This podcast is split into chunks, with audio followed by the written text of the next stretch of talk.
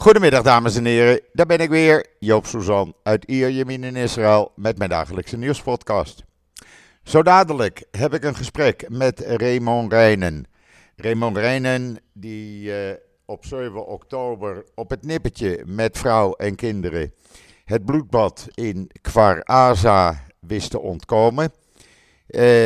Nu ergens in Israël woont en ja, alles kwijt is eigenlijk. Raymond gaat zo dadelijk zijn verhaal vertellen van wat er na 7 oktober met hem gebeurd is.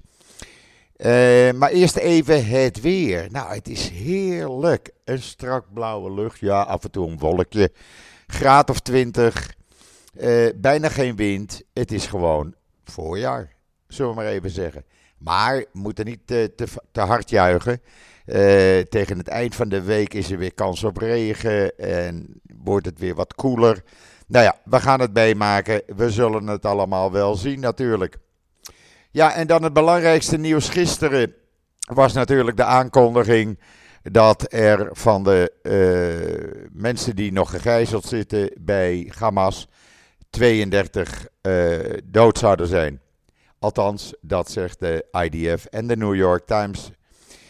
Of dat waar is en hoe ze aan die wetenschap komen, dat zegt geen mens natuurlijk. Maar het is verschrikkelijk. Het lijkt me verschrikkelijk voor die familieleden. Je weet niet wie er precies dood zijn. Dat wordt namelijk niet gezegd. Omdat men geen keihard bewijs heeft natuurlijk.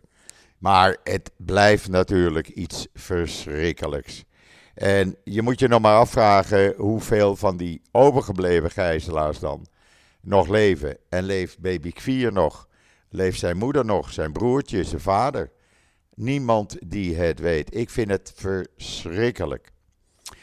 Ja, en dan in Nederland het nieuws dat het antisemitisme zodanig aan het toenemen is dat mensen gedwongen zijn hun kinderen van scholen te halen, omdat ze gepest werden, of ze worden gepest, ze worden uitgescholden, ze worden zelfs mishandeld. Het staat allemaal in de Telegraaf, ik verzin het niet. Het is in Nederland, het loopt de spuigaten uit. En ik denk niet dat dit voorlopig stopt, echt niet. Het wordt alleen maar erger. En dan een artikel van Barak Ravid, een van de beste journalisten in Israël, wat wij mochten overnemen. De Amerika en bondgenoten hopen binnenkort stappen aan te kondigen om de strijd tussen Israël en Hezbollah te beëindigen. Nou, het zou eens tijd worden, dan kunnen die mensen uit het noorden ook weer terug naar hun huizen. Want daar zitten ze al, 3 maanden zijn ze al weg. Sorry. Mensen zijn gewoon vluchteling in eigen land, zullen we maar zeggen. Ja, en dat vluchteling zijn in eigen land ook geen pretje is, blijkt wel uit een verhoor gisteren in de Knesset, in een commissie. Waaruit vluchtelingen, Israëlische vluchtelingen, vertelden hoe het leven in hotels is. Daar worden ze, vrouwen en meisjes worden vaak aangevallen. Er zijn zelfs verkrachtingen geweest. Ook dat is geen pretje. En ja, mensen willen terug naar hun eigen huizen. En ik kan me dat wel voorstellen. Het zou goed zijn als er een overeenkomst is in het noorden. Dan hebben we daar in ieder geval rust. En dan kan je allemaal lezen trouwens in israelnieuws.nl, waar je ook kan lezen dat de IDF-woordvoerder, admiraal Daniel Hagari, heeft gisteravond onthuld de miljoenen dollars die Hamas in een tunnel verborgen had. Ja, ik praat echt over miljoenen dollars. Er was ook een zakcentje voor meneer Sinwar. Zo'n 80.000 shekel, dan praat je toch over 20.000 euro. Ja, dat had hij voor koffie en suiker en een colaatje. Het is niet te geloven. Als je die video's ziet die ik online heb geplaatst, die ik kreeg van de IDF, er is gewoon een kluis in die tunnel. Er zijn vuilniszakken vol met dollars. Je kan het echt niet voorstellen. Je moet het echt even gaan zien, want dit is echt niet normaal. En dan heeft de stafchef van de IDF aangekondigd dat er een onderzoek naar de gebeurtenissen rond de start van de oorlog is gestart. Dat heeft dan ook betrekking op 7 oktober, wat daar fout ging. Hij heeft ook aangekondigd wat zijn operationele plannen zijn voor dit jaar. Maar laten we eerst maar eens die oorlog afwikkelen, zou ik zo zeggen. In ieder geval, zijn hele verhaal kan je lezen in israelnieuws.nl. En dan was er een peiling waaruit blijkt dat een kleine meerderheid vindt dat de terugkeer van de gegijzelden belangrijk is dan het verslaan van Hamas. 51% vindt dat belangrijker. Onder de Israëlische Arabieren is dat 69%. Joodse Israëli's, ja, die waren in hun meningen wat gelijkmatiger verdeeld. 47% sprak zijn steun uit voor het geven van prioriteit aan terugkeergijzelaars. 42% zei dat het verwijderen van Hamas de voorrang zou moeten hebben. Ik heb die peiling online gezet en daar kan je dat lezen. Kan je ook lezen dat ondanks dat velen geloven dat het redden van de gijzelaars voorrang zou moeten hebben, 60% van de Joodse Israëli's van mening is dat een dergelijke overeenkomst niet ten koste mag gaan van het vrijlaten, zomaar vrijlaten van alle Palestijnse gevangenen en het stoppen van de gevechten in Gaza. Dat blijkt uit een onderzoek van het Israël Democratic Instituut, staat in israelnieuws.nl. Nou ja, voor de rest natuurlijk de gebruikelijke video's. Er zijn weer tunnels opgeblazen. Er zijn weer wapenvoorraden gevonden. Nou ja, het gaat gewoon maar door in Gaza. Het stopt niet. En dan de Argentijnse president is hier. Opvallend was, hij kwam aan in een Israëlisch El Al-toestel. Nou ja, Hamas natuurlijk niet blij, want Argentinië is dan gelijk een partner van de Zionistische bezetters. En het feit dat hij aankondigde dat de ambassade van Argentinië naar Jeruzalem gaat, ja, dat kan er bij Hamas natuurlijk helemaal niet in. Want die beschouwen dat als een inbreuk op de rechten van onze Palestijnse burgers. Nou ja, goed, het zal dan wel. Ze hebben nog steeds grote monden. In ieder geval, meneer Milley, het was bekend dat hij een groot fan van Israël is. Ik denk zelfs dat hij overweegt zich tot het Jodendom te bekeren.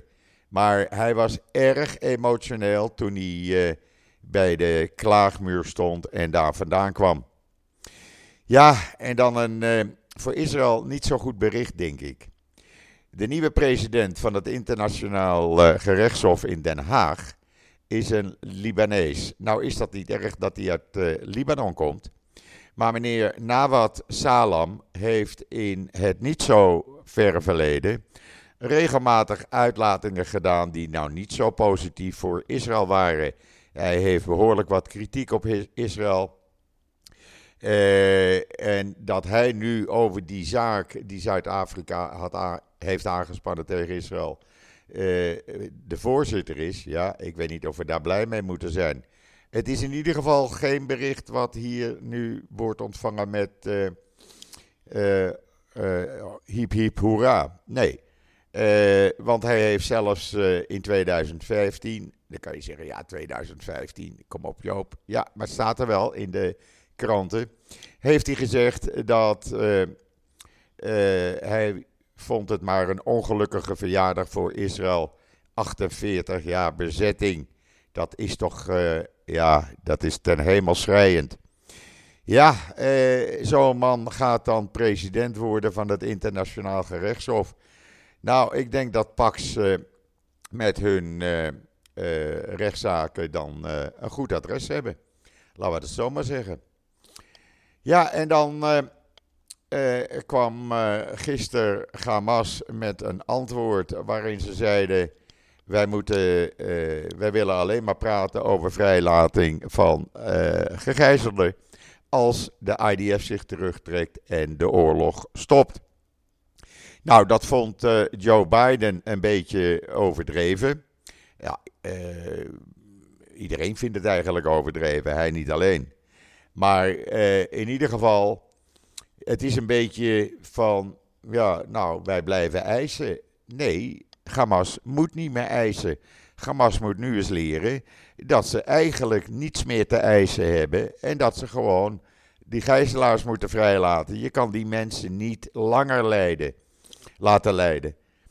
Maar ja, ze zullen het voorlopig nog niet doen. Het is niet te geloven hoe een grote mond ze nog hebben, laat ik het netjes zeggen.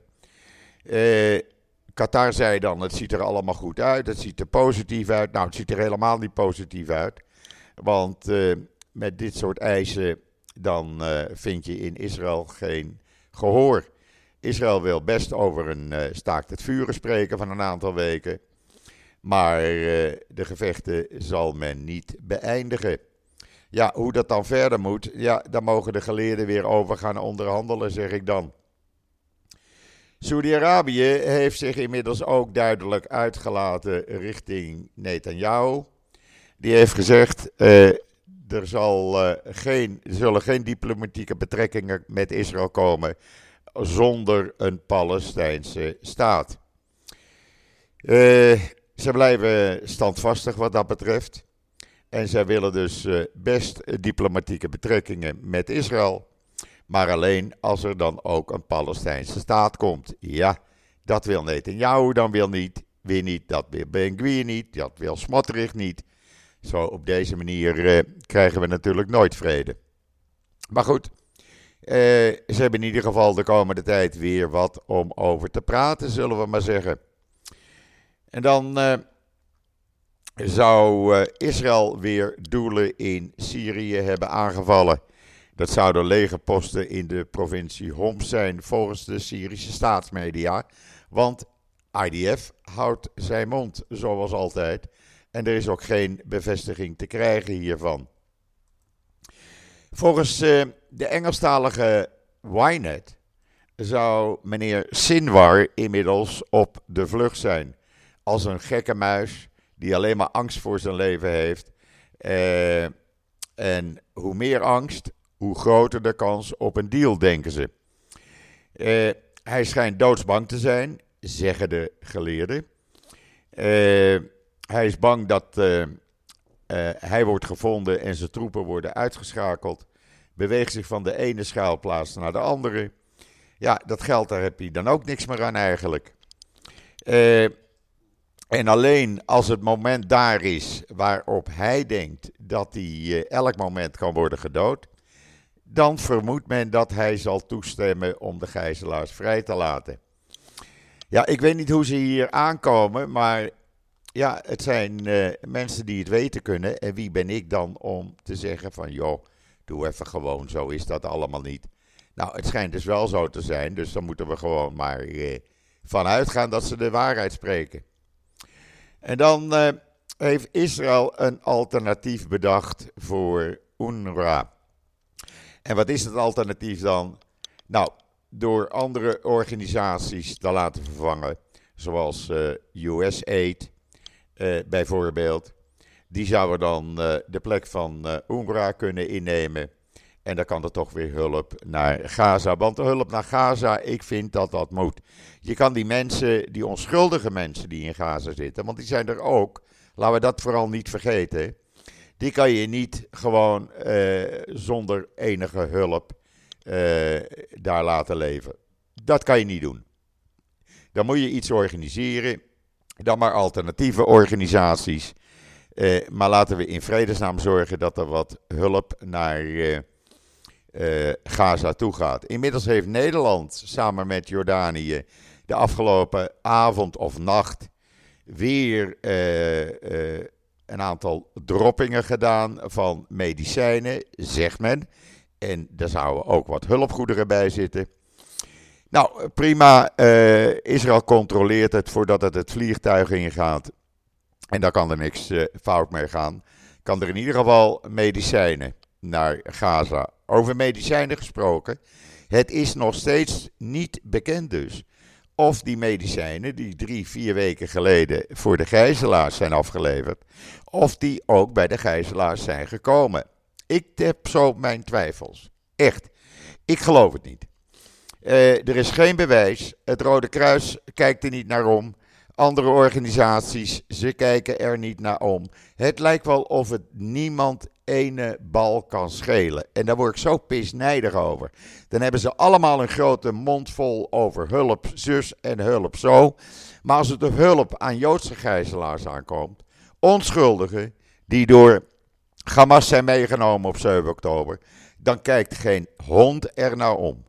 Kijk, dat zijn dan de Nederlandse en andere hulporganisaties. Het interesseert ze geen bal. En daar word ik echt pissig over. Echt waar. Zeg dan niets over hulp verlenen. Maar als het op Joden aankomt, is niemand thuis. Ik word daar woest over. En dan gisteren is majoor David Shakuri omgekomen. Hij is gesneuveld. Hij was geliefd en bewonderd bij zijn manschappen.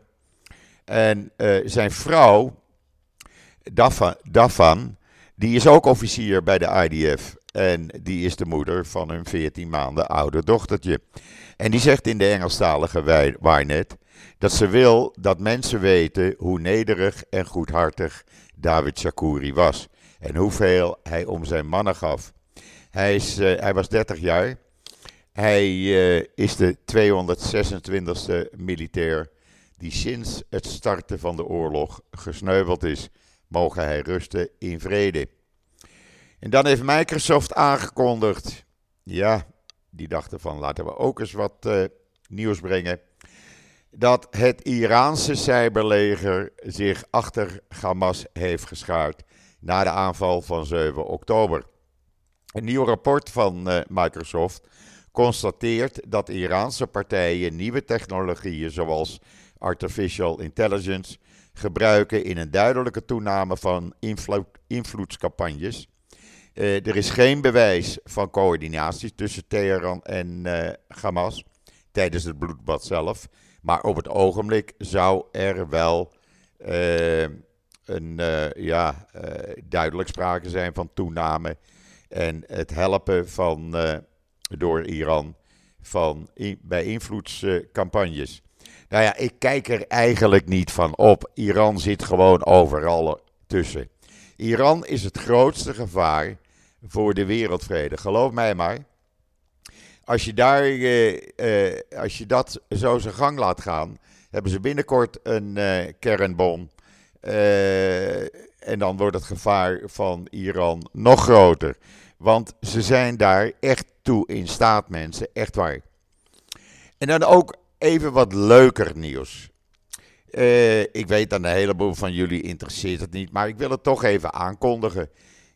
Eden Golan, 20 jaar, die gaat Israël vertegenwoordigen bij het Eurovisie Songfestival in Zweden dit jaar. Tenminste, als Israël mag blijven meedoen. Want ja, er zijn ook veel landen die vinden dat Joden niet gewenst zijn op het Eurovisie Songfestival. Maar goed, zij gaat daar naartoe. Ik vind het een flinke meid, want ze kan op heel wat protesten rekenen. En als je dan kijkt op dat filmpje wat ik online heb gezet, waarmee ze dus de competitie won, ja, dan heeft ze een hartstikke goede stem. Ik vind, van mij mag ze winnen. Echt een hele goeie.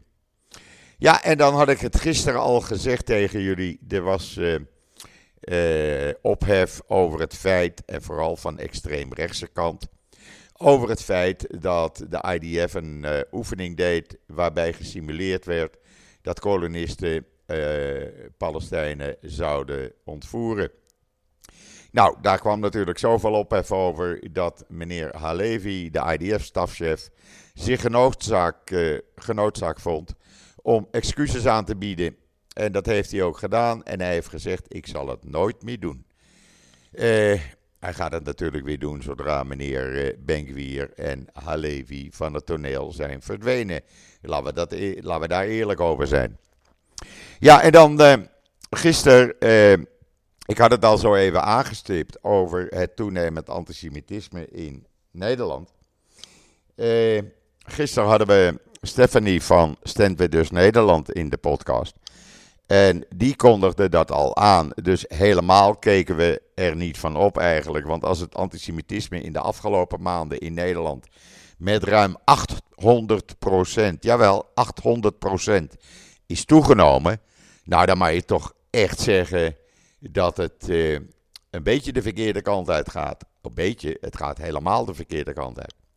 Wat weer wel goed is, is dat de slogan From the River to the Sea nu in de antisemitische hoek valt. Dat betekent, iedereen die dat zingt, kan worden aangeklaagd vanwege antisemitisme. Kijk, dat is tenminste eindelijk een vooruitgang. Het heeft even geduurd, maar dankzij de SGP onder andere, jongens, fantastisch. Hebben jullie goed gedaan. Doordouwen. Het moet dus afgelopen zijn met het antisemitisme. We zijn geen bijzondere mensen. We zijn gewone mensen met het Joodse geloof. Net zoals er mensen zijn met het christelijke en katholieke geloof. En doe nou eens een keer normaal met het antisemitisme, zeg. Ga nou niet overal Israël de schuld van geven. Gewoon omdat je geen andere verzinsels hebt. Ja, ik vind het antisemitisme ook richting social media. Ik merk het aan de lijve. Het neemt enorm toe. Wat ik allemaal naar mijn hoofd krijg geslingerd. Ja, ik weet het. Ik mag van mijn dochter niet meer kijken naar de commentaren. Maar af en toe doe je het toch stiekem. Nou, ik ga ervan over mijn nek. En dan word ik zo woest. Dan word ik zo kwaad. Ga dan een normale discussie aan. Ga dan normaal met iemand praten. Maar nee, men moet de ene vuiligheid naar de andere naar Joden toe wensen. Nou, opzouten, zeg ik dan. Goed, dan ga ik nu even kijken of Raymond Reijnen bereikbaar is. Want hij is druk aan het werk. En dan gaan we hem even bellen en met hem een gesprek aan over zijn leven op dit moment. En het leven van zijn vrouw en kinderen. Dus als jullie een momentje geduld hebben, ben ik met een seconde bij jullie terug. Ogenblikje graag. Nou, ik heb aan de andere kant van de lijn Raymond Reijnen hier in Zuid-Israël. Raymond, goedemiddag. Goedemiddag, Joop. Raymond, sinds 7 oktober is er heel wat gebeurd. Jullie, dat is, het verhaal is inmiddels bekend. Jullie hebben ternauwernood het bloedbad van 7 oktober weten te ontkomen, maar zijn wel alles kwijtgeraakt. Hoe gaat het nu met jullie? Naar omstandigheden redelijk. Ik denk zoals heel veel mensen, zeker uit deze omgeving, nog steeds niet helemaal weten. Of het nog niet verwerkt hebben, of het is te veel informatie. Het gaat bij vlagen. De ene dag is iedereen fantastisch. En de andere dag zitten mensen in een dip. Ja. Jullie wonen niet meer in Zuid-Israël, hè? Nee, we zijn eerst met z'n allen naar bijna de hele kibbutz, naar een kibbutz. In het midden, het is niet helemaal het te vol. Het is een halvertje rij van Haifa. Oké. En na 2 maanden, omdat we daar met 3 kinderen, dus met z'n 5 uiteindelijk in 1 kamer sliepen, huren we nu een huisje op een moshava in de buurt. Ah, oké. Maar daar blijven jullie niet. De bedoeling is toch om naar het zuiden terug te keren? Nou ja, dat weet niemand. Oh, dat weet nog niemand? Nee, het is heel lastig om daar een beslissing over te maken. Ja, ja. Heeft dat te maken met de overheid die niet duidelijk is? Of is dat een andere oorzaak of een combinatie? Nee, dat is een combinatie van alles natuurlijk. Maar de een weten we niet wat het trauma met de mensen doet. Zeker niet met onze kinderen. Nee. Want mijn dochter slaapt dan sinds een paar dagen alleen in haar eigen bed. Maar daarvoor durfde ze nog niet eens naar de wc zonder dat het licht brandde. Ja, ja. En schrikt heel erg. Bang. Dus het is maar afwachten of die hier nog zouden kunnen wonen. En het ligt heel erg aan de overheid, want er is gewoon geen plan. Er is helemaal geen plan? Niks. Oh, dat schiet dus lekker op. Er is helemaal geen duidelijkheid wat er nou gaat gebeuren. Aha. En daar ziet het ook nog niet naar uit voorlopig dan? naar een plan. Ja.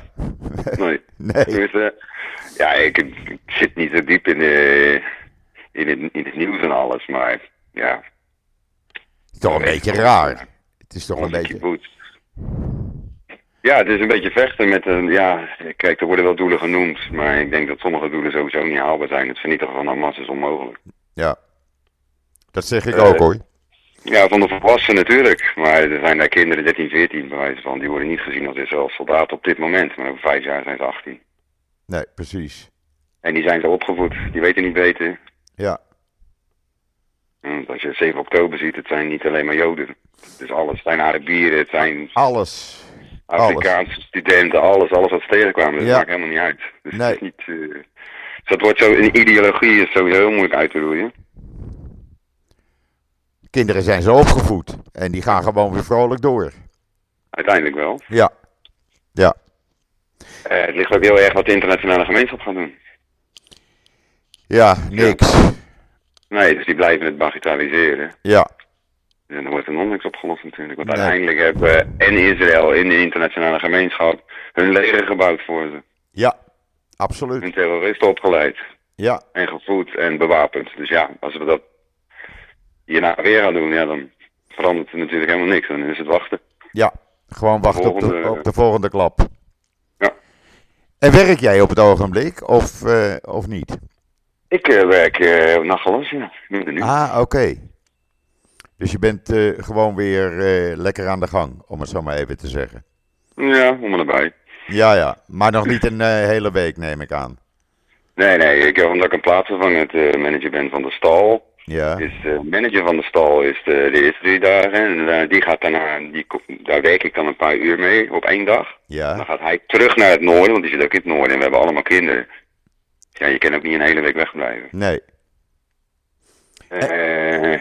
En ik doe dan de andere helft. Ja. Plus het is hier nog steeds... dat verbaasde me in het begin over natuurlijk, dat als je de kranten leest, bijvoorbeeld ook in Israël, dat wordt gezegd het noorden is in onze handen. En zulke verhalen, zeg maar. Helemaal niet. Ik ben hier op de grond. Ja. Als het noorden van ons is, dan weet ik niet waar we de hele dag naar het schieten zijn. Want we hebben het niet alleen over vliegtuigen en helikopters, maar we hebben het gewoon over geweervuur. Ja. En wij zitten aan de noordkant, zeg maar, we zitten tegenover Gazastad. Dan vraag je je af, naar wie dan, als dat allemaal... hè? Ja, precies. Nee, dat zeg ik ook. Kijk, als het noorden in onze handen zou zijn, kan ik weer rustig naar mijn broer toe, in Beta Emek. Ja. Maar daar kan ik niet naartoe. Want het wij werken hier natuurlijk. En, het huis staat constant op zijn grondvesten te trillen. Ja, ik hoor hetzelfde van mijn broer uit Beta Emek. De hele dag door, geweervuur. En als er geen geweervuur is, dan zijn er wel drones of raketten. Maar het gaat constant door, de hele dag. De hele dag. Vanaf hier gezien ziet het er nog niet... Nee.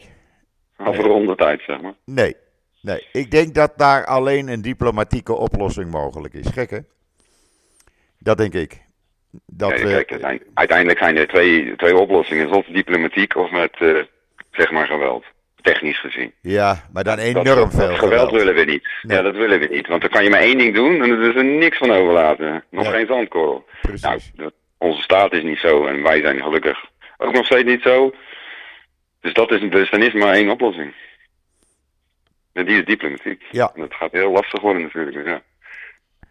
Ja, want je hebt te maken met Iran. Je hebt te maken met Iran. Ja. En dat is geen prettige onderhandelaar. Als je daar überhaupt al mee kan onderhandelen. Ja, het probleem is dat de internationale gemeenschap, zeg maar de internationale gemeenschap, de westerse landen, Amerika is daar redelijk aan onze kant. Maar ook die wil natuurlijk nog steeds vriendschappelijke relaties houden met zoals Saudi-Arabië en alles. Ja. Het probleem is dat het westen bijvoorbeeld bagatelliseert het nog steeds. Ja, absoluut. En geeft nog steeds heel erg aan van ja, maar arme dit, arme dat, het is al klaar zo. En als je dat doet, komt er geen diplomatieke... Want ik weet zeker dat je een diplomatieke oplossing zelfs met Iran kan krijgen. Hè? Want de moela's daar, die houden toch best wel van de luxe en van het geld. Uiteindelijk. Ja. Als er heel veel druk echt van de internationale gemeenschap komt, dan is er echt wel wat te doen. Ja. Alleen die gaat er niet komen. Nee, vooralsnog niet. En dat zie ik ook niet gebeuren, want iedereen probeert toch zijn eigen handen een beetje te passen in onschuld. Kijk, als je in Rotterdam geen Israëlische vlag durft op te hangen omdat je bang bent voor je eigen bewoners in een stad als Rotterdam, dan hoef je al helemaal niet van de politiek in Nederland te gaan verwachten dat ze de nek uit gaan steken voor een land. Nee, precies. Nou ja, dan vanmorgen het bericht in de Telegraaf natuurlijk, hè, over mensen die hun kinderen van school gedwongen van school halen omdat ze gepest worden, omdat ze Jood zijn. En niemand doet er wat aan. Niemand doet er wat aan, echt niet. Nee. Wat er is al jaren van alles te roepen over pesten, alleen al over pesten of over Jood of wat, maar niemand doet er wat aan. Wel nee. Ook maar een ruggengraat, geen ruggengraat. Wel nee, ze hebben hun mond vol over van alles en nog wat, maar er gebeurt daadwerkelijk helemaal niks. Helemaal niks. Nee. Gisteren had ik Stephanie van Stand Us in de podcast. En die vertelde dat het antisemitisme in Nederland met ruim 800% is toegenomen. Ja, dat is onvoorstelbaar. Dat is toch onvoorstelbaar? En dan komt het niet van nul, hè? Nee. Het was er al. Het was er al. En het was er al redelijk. Ja. Daarom er zijn ook familieleden die na die 7 oktober riepen van ja, kom terug naar Nederland. Ja, er is geen haar op ons hoofd die eraan denkt om in Nederland te gaan wonen. Nee, er werd tegen mij ook gezegd, Joop, kom terug, moet je in een oorlogsland. Ik blijf hier, klaar. Ja. Ik heb het recht hier om hier te wonen. En ja, dan mogen wij hier wonen. Heel simpel. Ja, ondanks de hele moeilijke situatie. Het is niet makkelijk. Het is niet makkelijk, maar als natie staan we nu wel als één. Ja. Dus dat als natie is het weer een hele, gek gezegd, prettige periode. Nou ja, elk nadeel heeft zijn voordelen, zei Johan Cruijff altijd. Ja, hij heeft gelijk. Ja, hij heeft nog steeds gelijk. Ja. Wat me te binnen schiet, wat is er met die honderden koeien van jullie gebeurd? Waar zijn die? Die zijn gewoon hier. Waar is hier? Waar je nu zit? In Nahal Oz. Ah, die zijn daar allemaal naartoe gebracht? Nee, die zijn hier gebleven. Oh, die zijn niet weggegaan? Nee. Ah, oké. Nee, kijk, onze melkstal is verbrand. Ja. Op 7 oktober. Ja. Het geluk was dat, de kantoren en alles zijn verbrand, maar de melkstal zelf, de melkput, zoals je dat noemt, ja, die werkt op een ander stuk van de elektriciteit, dus die kon werken. Ah, oké. Het probleem was wel een en ander dat niet meer werkte, dus dat heeft 10 dagen gekost voordat ze weer konden melken. En de eerste paar dagen was hier helemaal niemand. Ze hebben de hek open gezet en alle koeien zijn zelf eten gaan zoeken. Dus na 3 dagen ben ik teruggegaan hierheen om voor eten te zorgen. En ik denk dat we, nu draaien we weer redelijk op sterkte. Maar we meten wel 100. Zo. Ja, zijn gestoord. Of door mortieraanvallen zijn er een reeks aantal koeien omgekomen. Ja. Of door ziekte. Ja. En hebben jullie last van die raketten die nog af en toe neerkomen op Zuid-Israël? Deze week heb ik er nog geen gehad. Oké. Dat blijft. Vorige week nog wel. Ja, dat blijft hetzelfde als altijd in Afghanistan. Ja, daar ben je al gewend eigenlijk. Dat hoort erbij. Dat hoort bij het normale leven, zullen we maar zeggen. Ja, een paar seconden en ze vallen. Het zijn vooral mortieren. Ja. Ja, en er is heel veel schade in de kibbutz, vooral ook van mortieren. Ja. Heel veel schade. Maar daar is nog niks aan gedaan. Nee. Dat is toch raar eigenlijk, na 4 maanden. Ja. Zou je toch zeggen, er mag een begin worden gemaakt met het herstel. Nee, het probleem is onze kibbutz, daarom het is net een spookstad hier. Ik denk dat hier 10 mensen mogen slapen. Omdat onze kibbutz zo dicht bij de grens is. Ja. Is onze kibbutz nog steeds een gesloten militaire zone. Ah, op die manier. Dus daar kan hier helemaal niemand... Nee. En kibbutzim in de omgeving wel? Zijn daar mensen teruggekeerd? Of ook niet? Sowieso vanaf volgende maand zullen de kibbutzen terug moeten natuurlijk. Want de regering heeft besloten om na 4 kilometer, zeg maar. Ja. Die had eerst van 0 tot 4 en 4 tot 7 zoiets en nog iets. Dat ze nu alle plaatsen verder dan 4 kilometer van de grens in Gaza niet meer gaan betalen. Oh, dat doen ze op die manier. Ja. Oh, lekker wel. Mensen, ja, die zullen wel terug moeten. Ja, maar hun huizen zijn verbrand. Dat zijn eigenlijk alle kibbutzen die nog binnen de 0 en de 4 kilometer vallen. Ah, oké. Okay. En daarbuiten niet zo? Nee. Oh, oké. Okay. Okay, dus ja, buiten die straal. Dus dan kan je terug eigenlijk. Dan zou je terug kunnen. Dan mag je terug, ja, of moet je terug, denk ik. Want ja, dan moet je toch echt gaan werken. Ja, precies. Ze betalen de hotels ook niet meer dan, de regering. Nee, dat stopt dus. De hotelbetalingen of de betaling aan kibbutzen, om te betalen aan de kibbutzen waar ze bij ingetrokken zijn enzovoort, dat vervalt. Ja, ja. Jemig. Dat zijn dingen waar wij eigenlijk weinig van weten hier gewoon in een stad in Israël. Nee. Je leest daar weinig over. Althans, nee, ik lees er weinig over. Wel over die zone, maar niet over het feit dat er gewoon de betalingen worden stopgezet en dat daardoor mensen gedwongen worden terug te keren. Nee, er is geen keus. Nou vallen wij gelukkig nog onder die zon. Ja. Ja. En jouw kinderen, die gaan gewoon naar school, proberen min of meer het dagelijks leven een beetje op te pakken. Zo goed en zo kwaad. We gaan daarom sowieso zeker dat onze kibbutz niet terugkomt voor augustus. Ja. Dat ze besloten hebben, alle kinderen zitten nu bij Megiddo op school. Ja. Daar hebben ze dus ook geïntegreerd in de huidige school, zeg maar daar. Ja. En ze willen niet nog een keer al die kinderen gaan verplaatsen naar of een nieuwe school of een andere school, omdat ze hebben ons dat meegemaakt. Dus we blijven sowieso daar hè, tot het begin van het nieuwe schooljaar. Ah, oké. Okay. En dan hopen ze hier weer ergens iets. Maar ja, dat moet allemaal maar blijken. Ja. Deze omgeving op dit moment is geen omgeving om kinderen te zijn. Nee. Verband met het oorlogsgeweld. Nee, absoluut niet.